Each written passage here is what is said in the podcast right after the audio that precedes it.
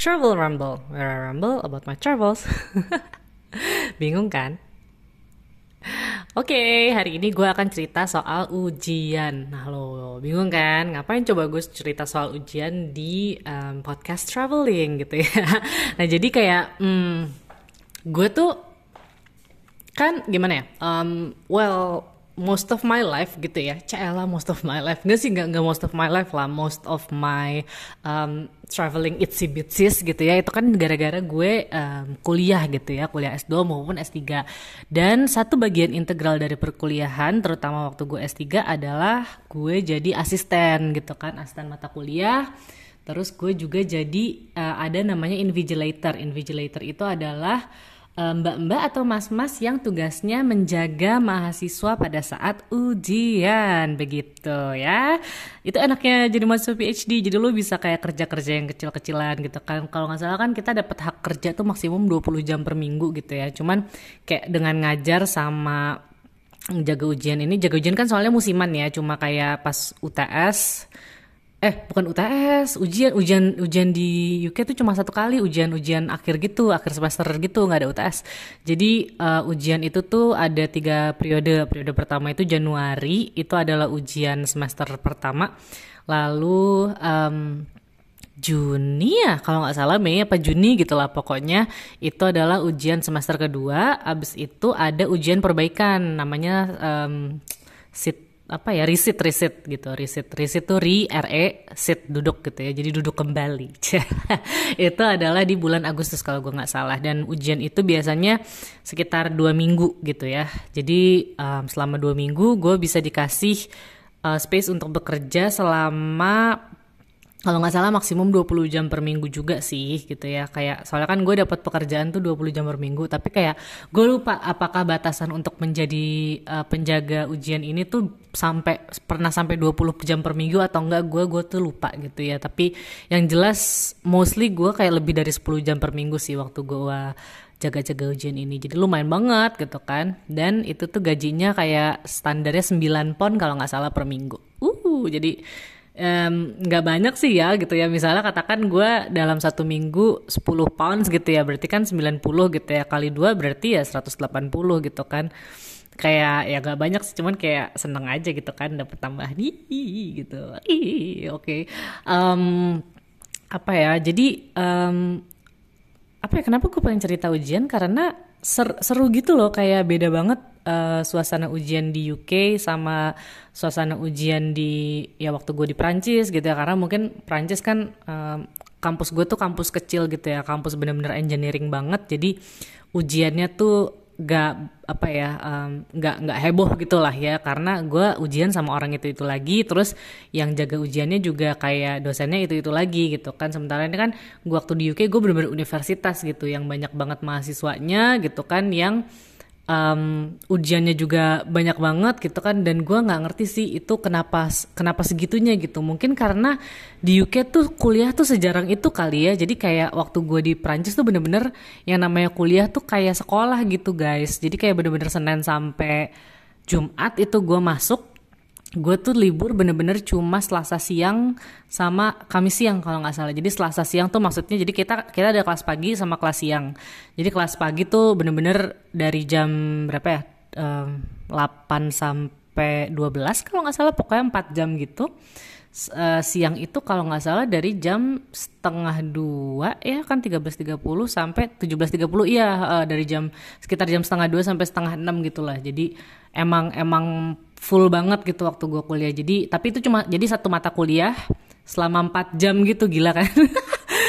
Macam tapi kayak ada break breaknya gitu mereka um, ya nggak nggak bisa bikin nggak boring lah gitu. Jadi um, kira-kira seperti itu. Sementara kalau di UK tuh paling ya kayak kita di Indonesia gitu kan. Paling satu mata kuliah tuh maksimum dua jam gitu kan. Um, terus kayak lebih banyak kerja mandiri gitu. Jadi nggak nggak terlalu banyak kuliah. Nah tapi apa ya um, ya itu dia. Gue juga nggak ngerti kenapa kenapa harus semasif itu ya ujiannya ya. Karena kan kalau gue waktu di Prancis tuh ya itu itu lagi gitu. Gue di kelas itu lagi yang jaga ya orang-orang yang um, nguji kita gitu kan dosen-dosennya itu itu lagi gitu kan. Jadi kayak efektif sekali. Sementara waktu di UK tuh sumpah gue nggak tahu itu tuh rusuh banget gitu loh. Dan ini juga gue baru tahu um, dari teman-teman gue yang ujian gitu kan ya. Sekilas doang gitu waktu gue tahun pertama PhD kan gue belum daftar-daftar yang kayak gitu-gitu tuh karena gue ceritanya mau fokus lah.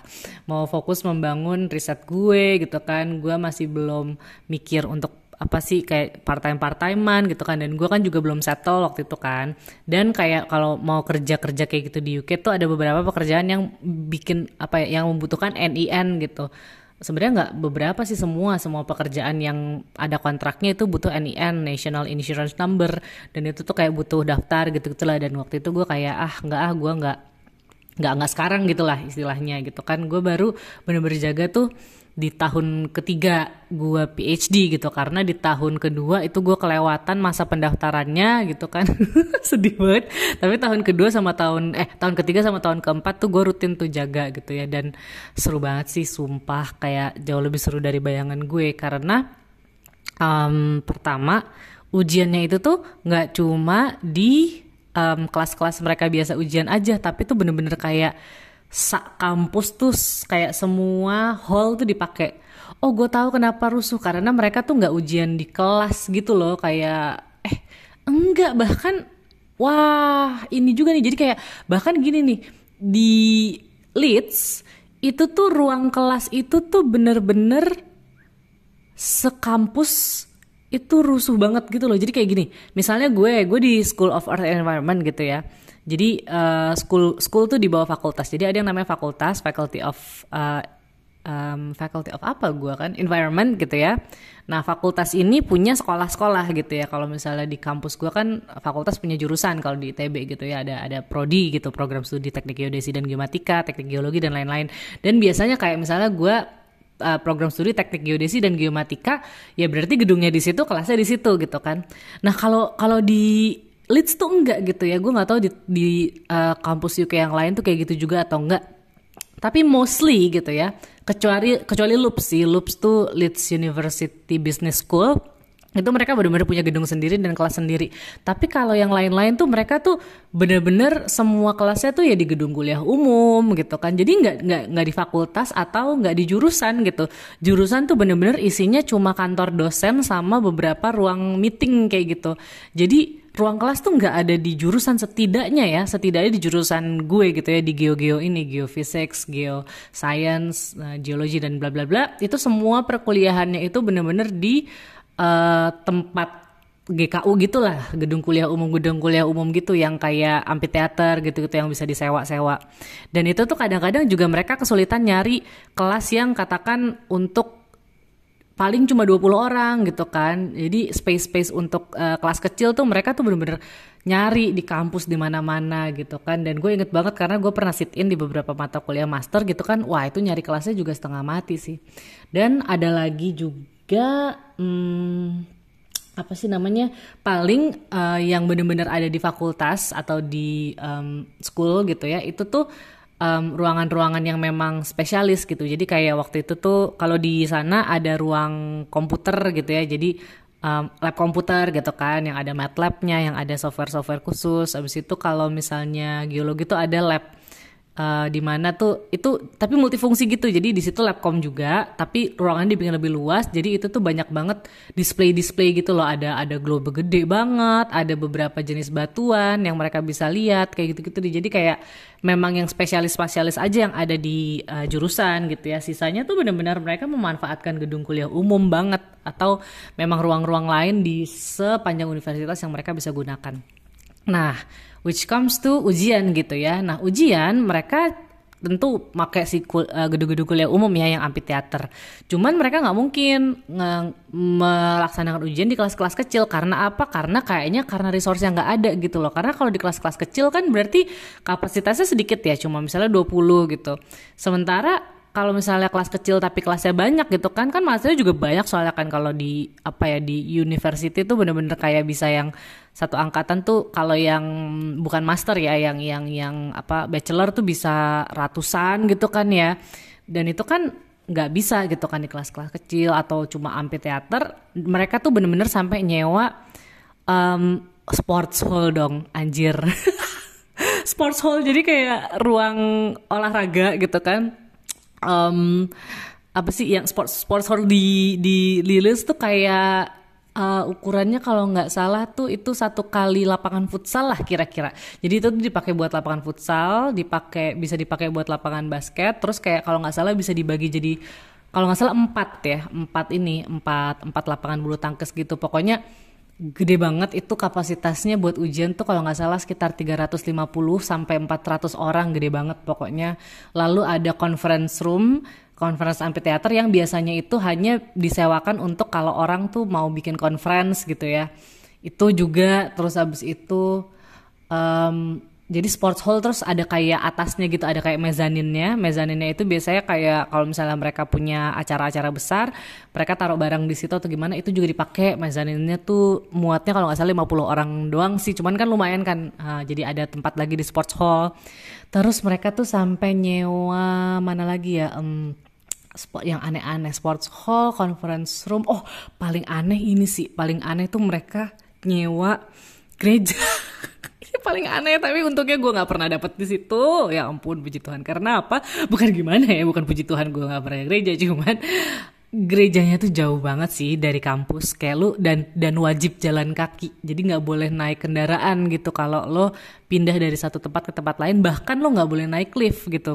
Kenapa? Karena resikonya adalah kalau misalnya lu naik lift atau naik kendaraan atau apa nanti lo akan lebih kalau misalnya kayak gini kalau naik kendaraan misalnya kendaraan mogok lu harus ngurus kendaraan gitu kan. Harus harus nelpon apa harus nelpon apa. Dan lo tugas lo sebagai invigilator atau orang yang menjaga ujian dan kita soalnya masalah kita harus mentransport soal ujian pada hari itu juga jadi hari itu kita dikasih soal-soalnya dan beberapa package gitu kayak ini soal, ini lembar jawaban, ini apa ini apa. Jadi semuanya tuh udah udah clear di situ. Itu juga hanya diberikan pada pagi itu gitu ya sebelum ujian dan harus dibalikin hari itu juga gitu kan. Nah, jadi gimana ceritanya kalau misalnya mobil lo mogok lo jadi mikirin mobil gitu kan dan kertas ujiannya malah tidak terberikan ke mahasiswa. Sampai kayak gitu sampai segitu itu dipikirin gitu. Terus lo nggak boleh naik lift harus naik tangga. Kenapa? Karena kalau naik lift ya itu lagi. Kalau liftnya macet artinya kertas ujian itu tidak tersampaikan ke mahasiswa. Sampai kayak gitu-gitu tuh bener-bener dipikirin. Terus kayak ada beberapa apa namanya ada beberapa aturan juga. Misalnya tiba-tiba ada uh, misalnya pekerjaan konstruksi gitu ya yang tiba-tiba dok dok dok apa segala macem yang ngeganggu mahasiswa yang ngedistraksi itu tuh bisa sampai kayak misalnya oke okay, kalau misalnya ada apa ya um, suara atau cahaya atau apa pun yang kira-kira mendistraksi mahasiswa dan mahasiswanya protes gitu ya kayak saya keganggu itu kita sebagai invigilator tuh harus mendatangi orang atau sumber keributan atau sumber cahaya yang nggak enak. Itu pokoknya sumber sumber ketidaknyamanan tersebut dan minta tolong untuk kayak uh, bisa tolong stop dong kayak gitu kira-kira lah pokoknya. Dan itu nanti seluruh mahasiswa itu nanti mendapatkan tambahan waktu uh, sepanjang distraksi tersebut ada. Misalnya kayak ributnya 10 menit mereka dapat tambahan 10 menit di belakang. Itu termasuk juga kalau ada earthquake kalau ada hal-hal lain lah kira-kira. Jadi hal-hal yang di luar apa ya kemampuan kalau ada force major gitu ya itu ditambahin 10 menit. Bahkan kalau misalnya ditemukan kesalahan pada soal gitu ya kesalahan pada soal habis itu kan butuh gitu ya butuh uh, si invigilatornya ini um, jadi ada ada prosedurnya lah kalau misalnya ada yang nanya ini kayaknya soalnya salah deh gitu kan. Itu ada prosedurnya bagaimana invigilatornya tuh ngubungin siapa segala macem gitu ya. Nanti pusat yang menghubungi um, uh, modul leadernya. Kalau misalnya modul leadernya tidak ada di kelas gitu ya kadang-kadang modul leader atau modul leader tuh kayak apa ya dosen pengampu gitu ya itu kadang-kadang di kelas di sekitar 15 sampai ya 10 sampai 15 menit awal gitu ya kadang-kadang sampai 20 menit gitu untuk memastikan uh, soalnya dimengerti dan tidak ada soal yang salah kira-kira kayak gitu biasanya. Cuman kalau misalnya modul leader nggak ada nah gitu kan harus dikontak segala macam dan kita nggak boleh langsung kontak modul leader kita harus kontak ke pusat dulu.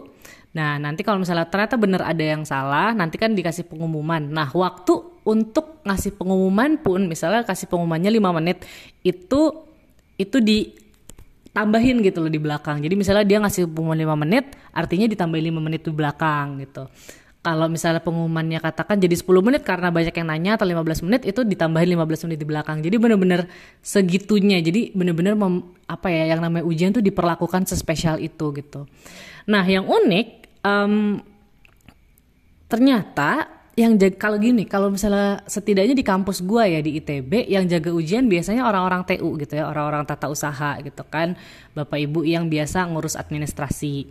Nah kalau di UK yang jaga itu jadi kami ada dua level. Jadi ada yang namanya lead invigilator ya jadi um, apa ya peng, apa ya penjaga ujian leadernya lah gitu ya kayak jadi nanti setiap ruangan tuh ada yang namanya lead invigilator gitu jadi dia yang ngatur flow dia yang ngatur apa pokoknya dia ngatur-ngatur lah gitu karena lu bayangin satu ruangan tuh bisa kalau di sports hall kan bisa 350 orang gitu. Oh, satu lagi. Jadi uh, kita juga nyewa namanya Great Hall. Great Hall itu adalah ruangan di mana mereka akan diwisuda. Hmm, bingung kan jadi lo hujan di situ dan itu tempat lo wisuda juga gitu. Ibarat kata kalau di ITB tuh kayak lo ujian di Sabuga gitu kan di Sasana Budaya, Sasana Budaya Ganesha gitu kayak kocak aja gitu. Jadi ya itu dia kayak ya itu dia. Um, jadi satu ruangan tuh bener-bener bisa banyak mahasiswa bisa ratusan gitu kan uh, dan peng, apa ya um, yang penjaganya ini juga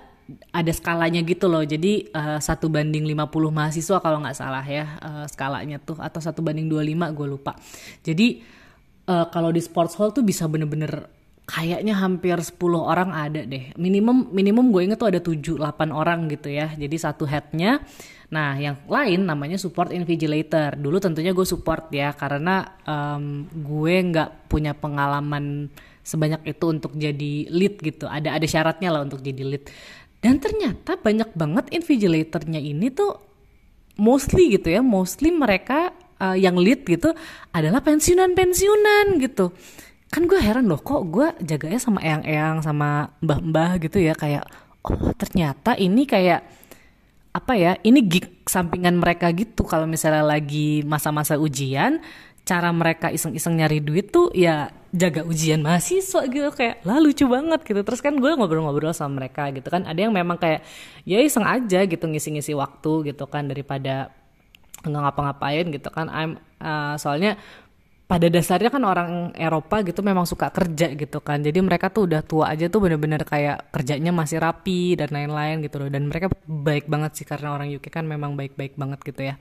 Terus habis itu ada yang kayak iya gue lagi nabung buat liburan. Lucu banget ya gemas gitu. Terus kayak macam-macam deh. Jadi bener-bener isinya pensiunan-pensiunan gitu gitu ya. Ada yang memang udah senior banget ada yang ya lansia-lansia muda gitu ada juga gitu ya. Baru supportnya memang kebanyakan mahasiswa gitu. Jadi leader tuh kebanyakan um, yang udah pensiunan ini supportnya itu biasanya mahasiswa gitu. Uh, mahasiswa S3 tentunya ya yang boleh jaga tuh kayak cuma mahasiswa S3 deh S2 tuh belum boleh. Nah, terus uh, tapi ada juga support-support yang kayak sub, ada juga beberapa support yang memang pensiunan, biasanya support sup, apa sih invigilator baru, ada juga tentunya uh, mahasiswa yang jadi lead gitu ya. Tapi jumlahnya tentu lebih sedikit karena kan mahasiswa biasanya paling di kali ketiga gitu mereka apa kontrak gitu kan baru bisa jadi lead kayak gitu-gitu. Nah um, terus habis itu kayak ada trainingnya gitu kan. Um, gak ada wawancara sih karena um, mereka benar-benar butuh sebanyak itu orang gitu ya. Jadi uh, kalau nggak salah tuh kemarin tuh yang diterima tuh sekitar 60-an orang tuh lebih deh kayak 60 atau 70 orang mahasiswa gitu ya. Itu ada trainingnya kayak ada ujian kayak apa ya seru gitu sih. Terus kayak pas ujian juga kan kayak jadi bener-bener waktu kita jaga ujian gitu ya pertama-tama kan gue masih kagok gitu ya um, kayak awal-awal gue bilang gitu bahwa uh, harus kita memang harus bilang gitu ya ke ke lead invigilator bahwa kalau misalnya kita pertama kali jaga ujian gitu itu kita harus bilang biar mereka bener-bener ngajarin. Karena kalau misalnya lo nggak bilang lo lo akan dianggap bahwa ya lo udah bisa gitu kan. Jadi gue bilang gitu kan ke leadnya bahwa gue baru di hari pertama.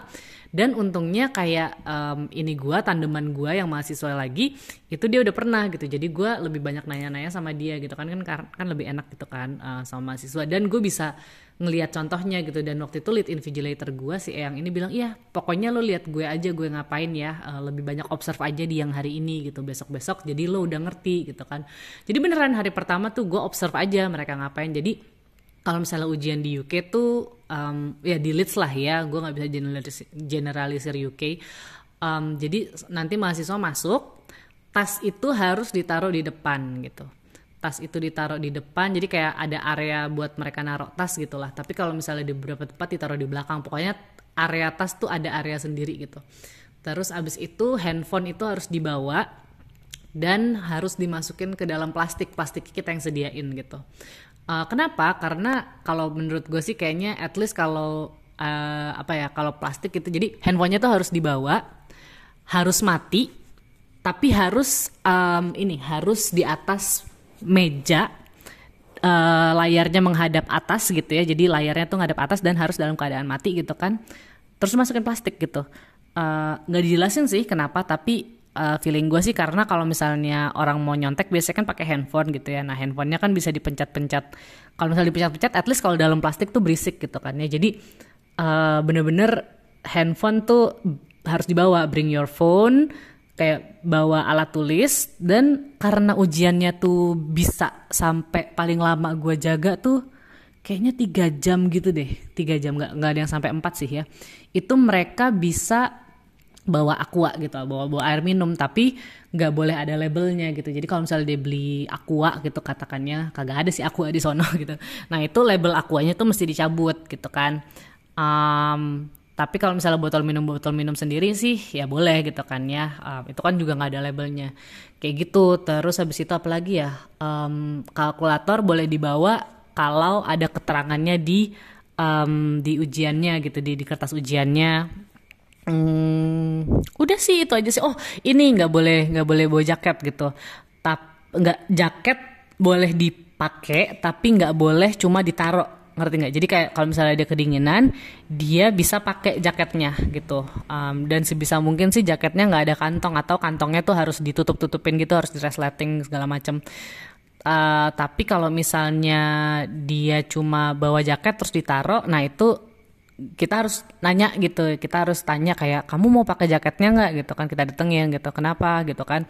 Um, karena kalau kamu pakai pakai. Tapi kalau enggak saya harus taruh ini di uh, tempat tas kayak gitu. Jadi seketat itulah. Terus kalau mau ke WC itu tuh juga wajib bilang gitu. Jadi kayak bilang gitu kan um, ya tunjuk tangan standar lah ya. Um, saya mau ke WC gitu dan itu harus ditemenin. Jadi kalau cewek sama cewek, cowok sama cowok gitu. Nah, cewek itu kita temenin bener-bener sampai sebenarnya ini juga kayak meragukan sih ya kalau mereka mau nyontek kan sebenarnya bisa aja gitu ya. Cuman tapi sebenarnya enggak sih karena uh, ini kayak gue nemenin dia sampai masuk gitu loh sampai masuk ke area. Kan WC tuh kan kayak lu masuk WC ya mas, ma, sorry masuk toilet uh, ruang toilet.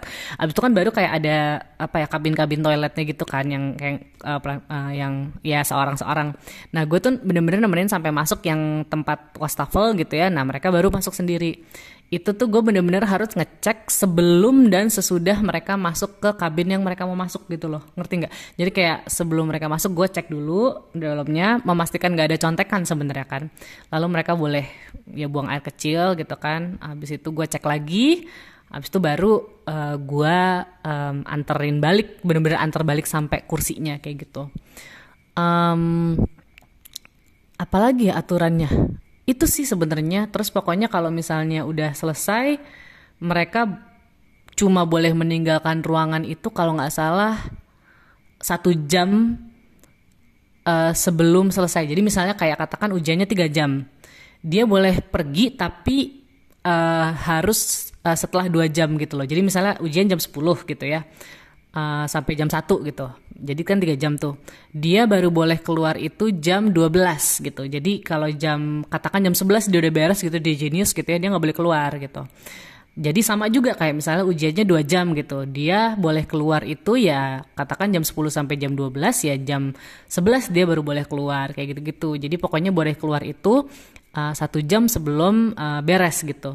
Dan um, nanti tuh ada yang namanya 10 minutes apa ya 10, 10 minutes final 10 minutes gitulah. Jadi kayak 10 menit terakhir itu mereka udah nggak boleh ke mana-mana. Nggak boleh ke WC nggak boleh izin apa pun. Kecuali kalau misalnya emang bener-bener fatal gitu ya. Kayak misalnya tiba-tiba ada yang sesak nafas tiba-tiba ada yang panic attack kayak gitu memang harus ditangani.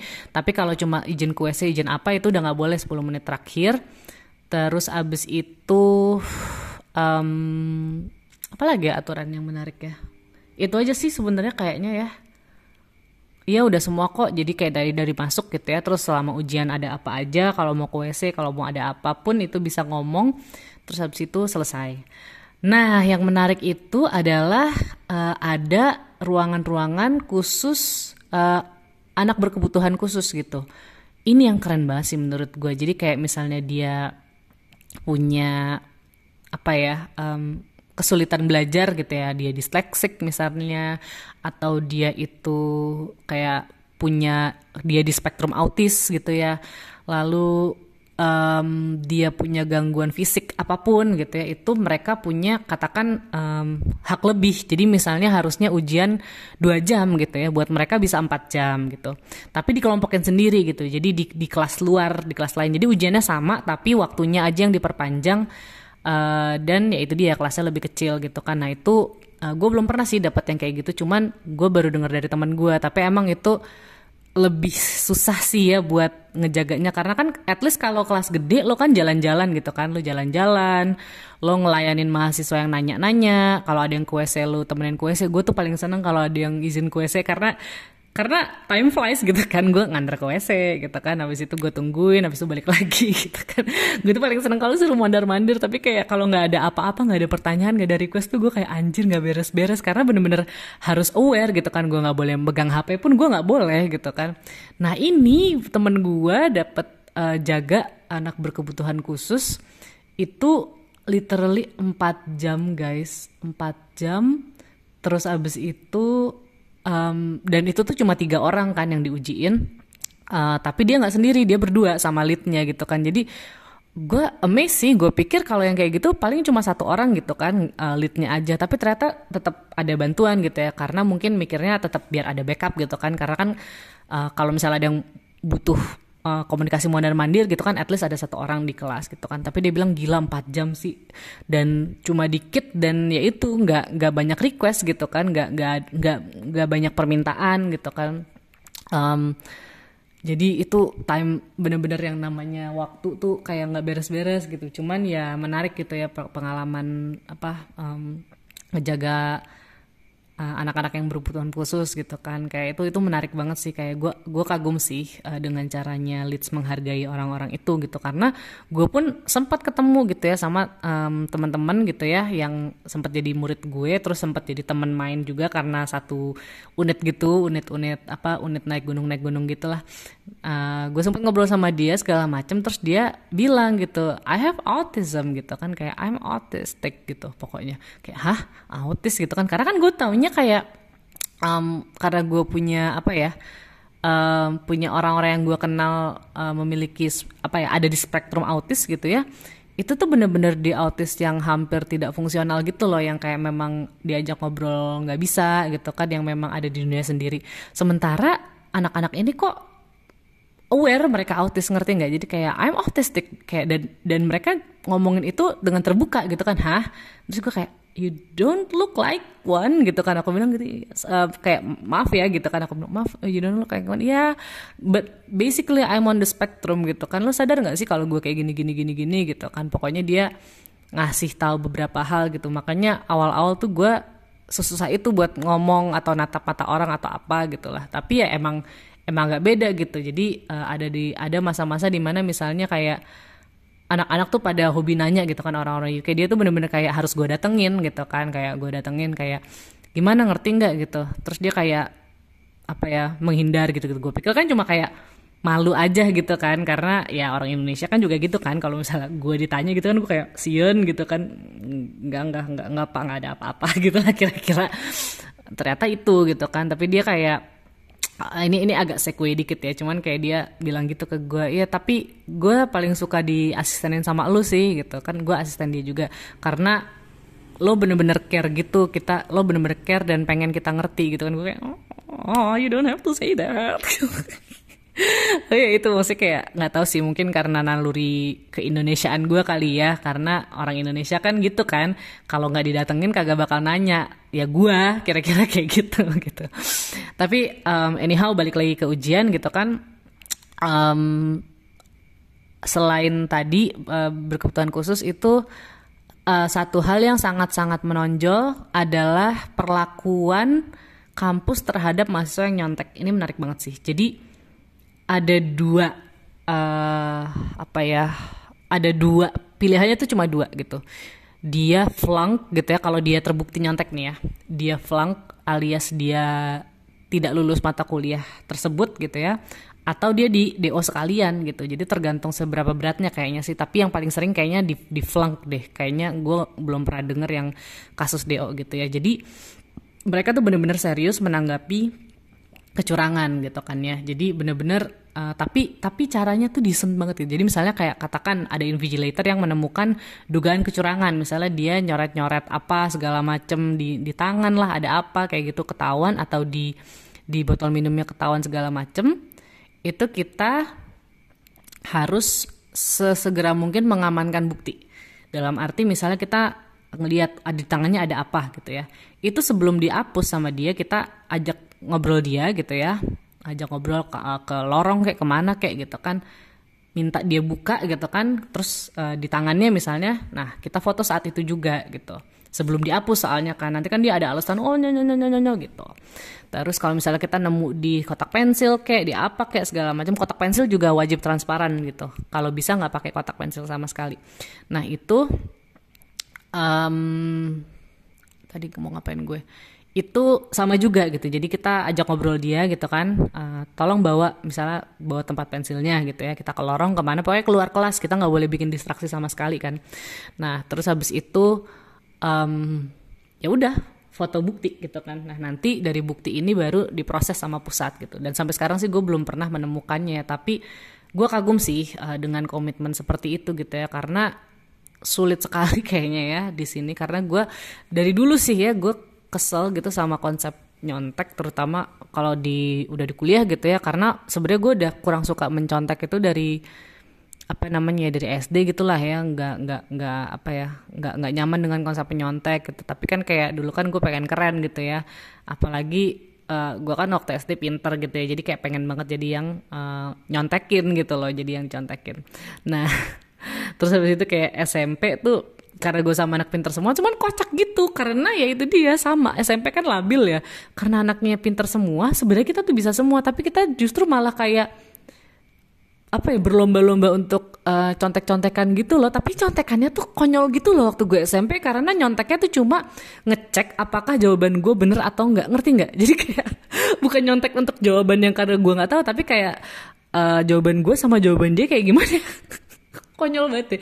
Dan kalau SMA tuh udah ya udahlah ya itu karena gue pas SMA udah nggak pinter-pinter amat juga gitu kan jadinya kayak ya ke bawah aja gitu kan soal nyontek menyontek. Tapi tetap aja kayak hati kecil gue tidak nyaman gitu loh setiap kali mencontek gitu kan. Dan mau nyontek dari temen maupun nyontek dari buku gitu kan di bawah kursi tuh gue nggak nggak nyaman gitu ya. Dan akhirnya waktu gue masuk ITB gitu ya gue uh, semi semi bernazar gitu ya bahwa udah ah gue nggak mau nyontek lagi orang gue dapet ITB gitu kan. Malu-maluin amat gitu. Jadi bener-bener selama ITB gue nggak pernah nyontek dan baru bener-bener merasakan contek menyontek itu seperti apa tuh. Jadi gini untuk menghindari contek menyontek tuh gue selalu duduk paling depan kalau ujian. Kalau bisa milih bangku gitu ya. Kalau nggak bisa milih bangku ya pasrah gitu. Cuman mostly tuh setiap ujian gue tuh duduk paling depan. Ada satu kali ujian di mana gue telat jadinya gue di apa ya di duduk di belakang lah gitu. Nggak belakang banget sih cuman area-area belakang. Itu gue panik coy. Karena ternyata kehidupan di belakang kelas itu seperti ini. Kayak anjir pada contek-contekan dan kayak rusuh gitu loh. Rasanya kayak anjir ini rusuh banget. I cannot I cannot gitu kan. Um, jadi sejak saat itu gue gue sebisa mungkin nggak telat lagi gitu ya walaupun gue orangnya susah banget bangun pagi gitu. Dan dan itu kan nggak pernah ditindak serius gitu ya kalau di itb dan kita juga nggak tahu um, tapi gue nggak tahu sih ya um, seserius apa tindakannya untuk hal-hal seperti ini but anyhow gitu. Um, waktu gue di sana tuh bener-bener kayak gitu sebenarnya serius uh, ditindaknya. Dan yang terakhir itu adalah um, pengalaman paling menarik ya itu ada satu anak yang dari awal dia datang tuh udah mencurigakan banget gitu. Karena kalau anak-anak mau ujian kayak kita aja gitu kan anak-anak mau ujian tuh pasti bawa tas bawa buku gitu kan e, sampai depan kelas pun masih ngafalin gitu kan masih baca-baca buku gitu kan atau apa segala macam. Anak ini datang ke ruang ujian tuh agak telat. Nggak nggak telat sih tapi di di di masa-masa akhir gitulah. Jadi kayak um, apa ya ada ada kan ada ada selang waktunya ya kapan mahasiswa tuh bisa masuk gitu. Kalau nggak salah maksimum 10 menit setelah um, dimulai tuh masih bisa gitu kalau nggak salah. Nah dia tuh datang tuh bener-bener kayak orang hampir terakhir di yang masuk kelas gitu. Jadi clearly dia nggak sama teman-temannya bibirnya tuh pucet gitu ya.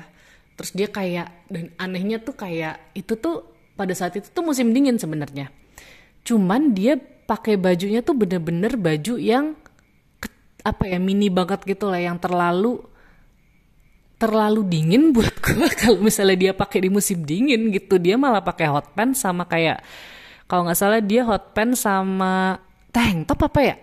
Kalau nggak salah gitu perempuan anaknya gitu ya. Kayak ini anak kenapa? Tapi sepatunya boots gitu loh. Um, dan mukanya pucet gitu ya kelihatan mukanya pucet dia agak sedikit gemeteran gitu ya iyalah gue pikir ya kan kedinginan mbaknya kenapa? gitu kan. Dan dia nggak bawa tas gitu kan. Dia nggak bawa tas terus dia kalau nggak salah cuma bawa pensil atau cuma bawa pulpen gitu lah tapi dia bawa kartu ujian gitu kan dia bawa kartu mahasiswa atau enggak ya gue lupa dia pokoknya. Nah dia bingung gitu kan gue datengin gitu kan kamu di kursi berapa? gitu kan. Kan mereka tuh kursinya juga diatur gitu ya kamu di kursi berapa? gitu kan kursi segini dan dia masih fungsional gitu ya masih kayak ngerti gitu kan. Jadi gue gua anterin di kursi itu gitu kan. Abis itu uj, uh, ujian dimulai segala macam si lead invigilator langsung bilang ke gue coba perhatiin anak itu deh gitu kan. Um, anak-anak yang ini gitu kan anak yang yang mbak-mbak kedinginan ini gitu kan. Um, gue apa namanya gue um, concern sama dia gitu kan. I'm I'm concerned about her gitu kan iya ya nanti gue perhatiin gitu kan. Udah dan dia tuh bener-bener selama ujian mulai 10 menitan pas ujian mulai 10 menit 15 menit pas ujian mulai dia tuh bener-bener cuma tengok kanan tengok kiri baca tengok kanan tengok kiri. Jadi nggak nggak ngerjain sementara teman-teman yang lain udah pada heboh ngerjain gitu kan. Dan kenapa? Cuman gue nggak berani ganggu gitu kan. Akhirnya kalau nggak salah dia tunjuk tangan akhirnya gitu kan. Karena dia tunjuk tangan langsung si invigilator uh, utama dia kayak gap kamu urus gitu kan ya. Ya udah gue urus dia gue datengin. Ya kamu kenapa? gitu kan. I don't feel well gitu kan. I don't feel well. Oke terus aku bilang uh, kamu mau gimana? Kamu mau keluar kelas dulu gitu kan. Atau mau apa atau mau uh, mau diundur ujiannya atau gimana? gitu kan. Terus dia kayak no no I need some air I need some air gitu kan. Ya udah gue keluar gitu kan dan gue gue nawarin jaket ke dia gitu kan karena agak konyol juga kan agak-agak sok-sok romantis banget kalau gue nutupin dia pakai jaket gitu ya. Cuman nih nih nih, nih pakai jaket gue walaupun gue rada kedinginan ya bro gitu. Karena gue eh, at least gue apa ya ada ada apa ya um, kan lumayan angkat juga sebenarnya baju gue uh, walaupun nggak pakai coat gitu ya. Jadi gue gua kasih dia coat gue gitu kan nih kalau mau gitu kan. Dia cuma megang gitu kan jadi kami duduk di luar gitu kan di di, di bangku. Terus dia kayak ya masih menggigil menggigil gitu tarik nafas tarik nafas sendiri. Terus gue kayak um, ya udah gue gue bener-bener cuma nemenin dia karena gue juga bingung kan ini ini anak harus gue apain gitu kan. Ya dan gue takut dia tiba-tiba pingsan juga kan tapi ya udah gue gue coba tenang gitu kan dan gue coba kayak tetap ngajak dia ngobrol gitu kan dan emang badan dia dingin banget gitu kan ya iyalah gitu kan. Terus dia kayak terus tiba-tiba dia kayak agak sesak nafas gitu yang kayak yang yang kelihatan kayak orang panik gitu loh suka kayak kamu kenapa? gitu kan. Terus kayak I don't know I don't know dia kayak gitu kan ya udah kamu kamu aku ajak ke ini ya kamu aku ajak ke ruang ini ruang pusat ruang apa sih ke, ke pusat lah pokoknya ke, ke kantor pusat gitu kan. Um, nanti ada yang ngurus kamu di situ nggak apa-apa ya gitu. Terus tapi dia kayak masih kayak tapi gue mau ujian tapi gue mau ujian kayak gitu so kayak udah kamu tenang aja gitu kan. You you need to rest gitu kan. I don't know what's wrong with you I don't know what's going on, but basically you need some rest, oke, okay? gitu kan. Uh, we will talk about this later, oke? Okay? Is it okay? Karena kan gue harus punya konsen dia gitu kan. Apa pun di sana tuh pokoknya harus konsen, gak boleh tiba-tiba gue bawa dia ke mana, gue angkat, gak, gak bisa juga, gue kan gak kuat. Terus kayak akhirnya pokoknya dia mau gitu kan, oke okay, oke okay, oke, okay. is it okay, is it okay? Terus ujian gue gimana? Dia bener-bener panik gitu loh, kayaknya gue nggak tahu itu anxiety attack atau panic attack. Pokoknya dia bener-bener kayak tapi ujian gue gimana? Tapi ini gimana? Masih kepikiran ujian juga gitu kan. Padahal dia clearly nggak siap sebenarnya gitu kan. Tas nggak bawa baju juga nggak bener gitu kan. Nggak she's not in a good mental state gitu kelihatannya. Dan akhirnya gue bawa gitu kan ke ruangan. Dan ya udah orang-orang langsung ngeliat gue semua gitu kan. Ya jelas lah gitu kan. Tapi kayaknya mereka udah dikasih awareness sama um, invigilator di kelas gitu ya. Mungkin ya um, apa enggak gue gua nggak inget tapi kayaknya kayak atau mereka udah biasa gitu ya. Jadi kayak pas mereka lihat kayak gitu langsung ada yang handle gitu kan. Langsung kayak oh ya sini sini ke sini ke sini langsung um, si anak ini dibawa ke satu ruangan gitu kan. Ya udah terus gue diminta kronologinya gitu kan. Gue kasih tahu tadi kayak gimana tadi kayak gimana tadi kayak gimana gitu kan. Oke terus kayak dia si um, ininya si si si orang kantornya pusatnya can you please stay here for a while? gitu kan. Di sana cukup nggak invigilatornya? Cukup kok gue bilang. Itu di Great Hall uh, ada segini orang harusnya cukup aman gitu. Oke okay, oke okay, um, we will send kita bakal kirim uh, backup juga lah gitu kan. Uh, kita nggak pernah tahu gitu kan siapa tahu ada kekurangan di sana. Jadi mereka ngasih backup. Jadi orang yang harusnya stay di kantor itu ada satu yang ke sana anak ini diurusin gitu kan diajak ngobrol dan akhirnya dia setuju untuk dipanggilin Uber buat pulang lah kira-kira kayak gitu. Jadi kayak gue begitu udah keputusannya jelas jadi gue harus di situ sampai keputusannya jelas. Karena gue harus lapor balik gitu kan ke um, ke ke lead invigilator anak ini akhirnya gimana gitu. Jadi itu itu harus gue laporkan dan ya udah gitu. Jadi begitu udah jelas anak ini akan pulang pulangnya naik apa gitu kan yang ngurus siapa ya udah gitu kan. Oke kamu boleh ke ruangan. Terima kasih ya makasih banget gitu kan. Dia bilang kayak gitu. Padahal gue mah biasa aja gitu kan. Tapi kayak mereka kayak thank you very much um, thank you very much thank you very much gitulah. Jadi ya udah gue balik gitu kan. Terus gue ceritain gitu kan ada apa segala macam ke lead gue dan akhirnya di dicatat gitu kan. Um, dan dia bikin kayak um, laporan kronologi juga gitu kronologi kelas. Itu sih kayak itu menarik banget sih. Dan gue nggak tahu apa yang terjadi kalau um, hal tersebut terjadi di Indonesia gitu. Karena pertama artinya anak ini benar-benar pressure banget kan. Sayangnya gue lupa gitu itu tuh mata kuliah apa gitu ya. Jadi gue nggak tahu anak itu jurusan apa gitu.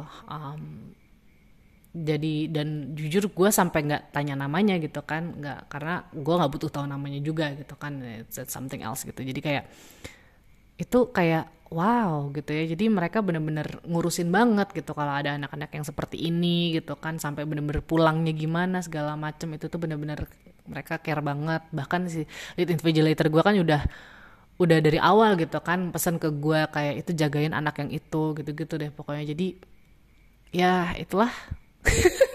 Jadi kayak dari dari tadi tone yang tinggi banget gitu kayak ah ya, ya, ya, kayak hai hello apalah terus sekarang jadi rendah. Terus kayak wow ternyata gue udah cerita 42 menit.